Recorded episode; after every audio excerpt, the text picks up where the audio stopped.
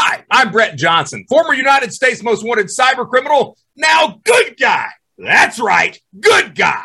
Or as the United States Secret Service put it, the original internet godfather. Well, well, Brett, how did you get that title? Well, don't worry. I'll tell you how I get that title. Hell, I do it every single week.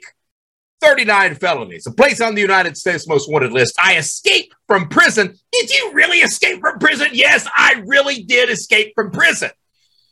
And I also built and ran the first organized cybercrime community. It was called Shadow Crew. It was a precursor of today's darknet and darknet markets. It laid the foundation for the way modern cybercrime channels operate today. And you better believe your ass that will land you in prison, deservedly so. Now, look, there's a whole story behind all that. We don't have time for that today because today right now, it's time for the Brett Johnson Show. Today's episode